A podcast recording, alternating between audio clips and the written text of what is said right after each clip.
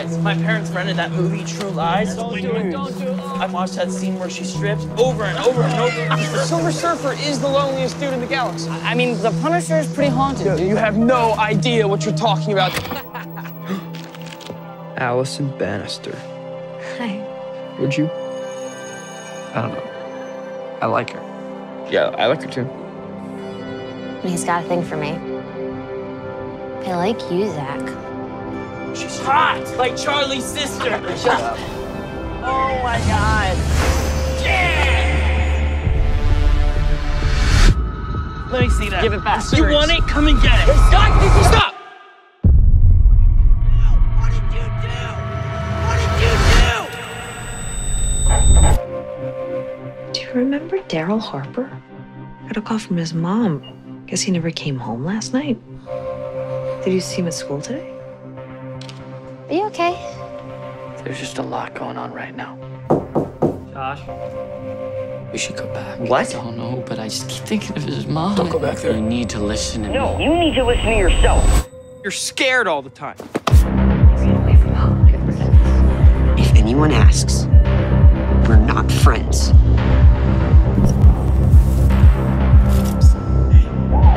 I'm not getting any sleep.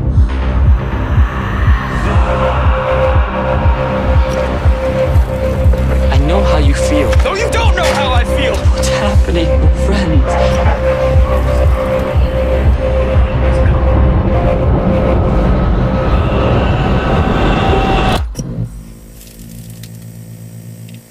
friends. What's up? Welcome to our new spin-off show entitled Dead Pix on Netflix. This is our new little spin-off show entitled all dedicated to Netflix. Netflix Pix. And that's what we're going with. Yeah. I am your host, Tim, and with me is Dangerous Daniel Loof. Stop. Um, so this is our new little spin-off show that we've dedicated just entirely to Netflix shows to give people out there a chance to check out films that they probably wouldn't have checked out if it wasn't for us. We're kind of godlike. Yeah, a little bit. So on this episode of Dead Pix on Netflix, we are checking out a film that is not in the horror genre on Netflix. It's actually in a thriller genre. And Dangerous, Dangerous Daniel is going to tell you all about this film right now. Alrighty. Uh, yeah, this is Super Dark Times from twenty seventeen, Year of Our Lord. Um, and the little synopsis for this movie is teenagers Zach and Josh have been best friends their whole lives, but when a gruesome accident leads to a cover-up, the secret drives a wedge between them and propels them down a rabbit hole of escalating paranoia and violence. Uh, yeah, that's about right. Uh, we have Owen Campbell as Zach, Charlie Tahan as Josh, uh, Elizabeth Cappuccino, apparently that's a real name, as Allison, uh, Amy Hargraves as Karen, which is, I think, Zach's mum. And uh, Max Talisman as Daryl slash Tim. Um, yeah. Direct- also directed by Kevin Phillips, who also directed Forgetting Sarah Marshall. Oh, no, sorry. My oh, bad. Shit. He did camera work for that movie. Same thing. Kind okay. Of. Anyway. Same, same. So we picked Super Dark Times to talk about our, on our first episode. Uh, the reason being is because I was watching it and I thought, fuck. More people need to know about this movie because I feel it's something that gets panned over a lot. Um, yeah. Have you even heard of this movie? I've never heard of it. No. So what you're saying, if if it wasn't for me, you wouldn't have watched it. I would have completely missed out. Is that a good thing or a bad thing? That is a bad thing. That you missed. That you would have. I. I enjoyed this movie. Good, good. You kind of confused me there. Yeah. Um, yes. It is a bad thing if I would have missed out on this movie. That's right. So this, as I said before early in the episode, this is in the thriller section of Netflix, so you've got to go on to the thriller side. Uh, but it has horror elements to it. If you class... Definitely. If you class uh, Lords of Chaos as horror, I think you can class this as somewhat horror too, because it has those... Mm-hmm. Those scenes in it that are disturbing um, and hard to watch. What do you think? It's uh, it's it's definitely yeah for sure Like, um, it's definitely a movie you've got to stick with to the end. Yeah, yeah, for sure. Like, um, it seems like, like I looked at it because I was like, to be honest, I was like, I don't want to fucking watch this fucking movie. I'm like, it looks boring from the start. Yeah. Do you know what I mean? Like, I started watching it the first five, ten minutes, and I'm like, ah, okay, yeah, but, um, and it's like what, an hour and forty-six minutes? Yeah, hour and forty-three. Yes. Yeah, and I was just like, oh, this is gonna fucking suck and be so long, but it's really good. It's it's definitely worth sticking through. See, what attracted me to this movie was the whole kids on bikes feel to it. Uh, that is... Yeah, it's... Yeah? Mm. Mm. Go on. It's um, somewhat of a... I was just going to say... yeah, I was going to say it's got this like indie vibe to it. Oh, definitely. Definitely. Um, it, mm. The the kids on bike is a somewhat subgenre that is kind of picked up at the moment, and it's something that I'm, I'm attracted mm. to because it takes me back to my childhood. Um, but yeah, as you said, it does have this real indie vibe to it, and I have a I have a real love for small independent films. I feel like the camera, the the the the director and everyone involved has a lot more say in what happens in the film, and it often works out mm. in their in their favor. Yeah, like, I think it was a really beautifully shot movie. Definitely. Um, it, it, it definitely didn't feel like an expensive blockbuster or anything like that. I, I think, especially for us, like, being roughly that age in that time period, yep. like, it hit pretty close to home as well. And it was just like, um, yeah, it was, it was a lot more than I expected it to be. And I, you really kind of give a shit about the people in this movie. Yes, I did anyway. Like, for sure. Um, the the, the acting too is very strong in this movie, mm. especially from um, the character of Daryl. I, I can't pronounce. I can't remember his real name. Uh, Max Talisman. Max Talisman. Um, the character of Daryl and Charlie Tahan, who plays Josh. Both of those were really standouts yes. to me. Um, the character of Daryl is one that. He's he's a character that I feel everyone has met once before in their lives. I know I have multiple times. Yeah, um, for sure. and and fucking big know-it-all butthole. Yeah, like annoying. like yeah, I know that kid. That kid you don't want to invite out, or you don't want them to join in your podcast. um, Rough. But Rough. but. The way that this actor portrays this character is just utterly perfect. He comes off arrogant, annoying as hell, and just plays it perfectly. Totally unlikable. Yeah, where the other characters do their job just as good. Mm-hmm. You know? Um, so, would you recommend this movie? Oh, one hundred percent. I, I think it's...